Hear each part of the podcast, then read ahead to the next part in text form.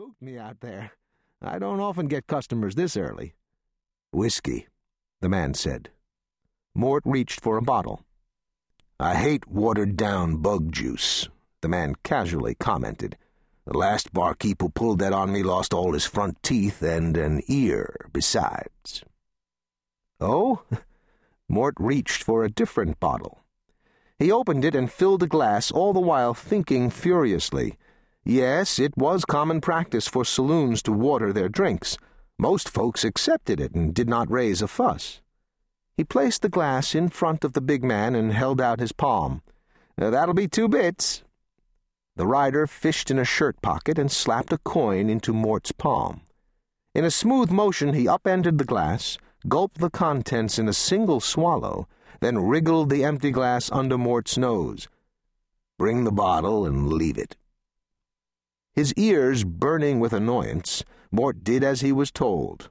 He recognized the signs the flinty eyes, the hard features, the whipcord steel that lurked under the surface, waiting to spring at the least little provocation. He had encountered Lobos like this rider before. To cover his nervousness, Mort busied himself cleaning glasses. The rag he used needed washing, but his customers were generally not finicky. How long have you been here? Mort looked up. The rider was regarding him with an intensity Mort found disturbing. He hoped to God the man didn't intend to rob him. Mort always dreaded that happening, and liked to imagine himself defending his property and his life with his guns blazing.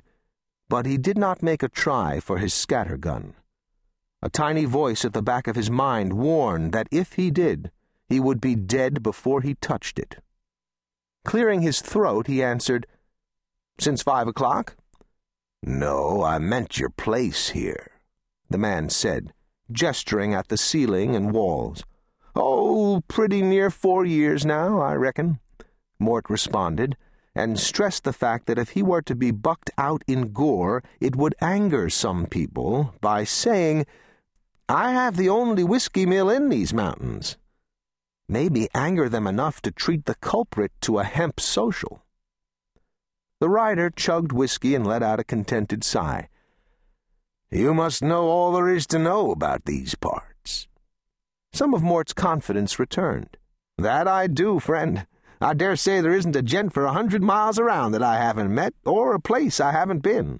He was exaggerating, but what was the harm? Those flinty eyes fixed on him like the piercing eyes of a hawk on prey. I'm new hereabouts. Maybe you wouldn't mind giving me the lay of the land. Encouraged, Mort moved closer. There's not much to it. Follow the trail ten miles to the southeast, you'll come to the Sweetgrass Valley. The old Spanish called it the Rio Largo Valley, after the Rio Largo River, but a lot of the Spanish names aren't used anymore. I hear tell it's prime grazing land, the rider remarked. Is it ever? Mort confirmed. Between the Circle T and the DP, there must be 30,000 head or more. Those would be the two ranches I've heard about, the rider said. Are there any others? Mort chuckled.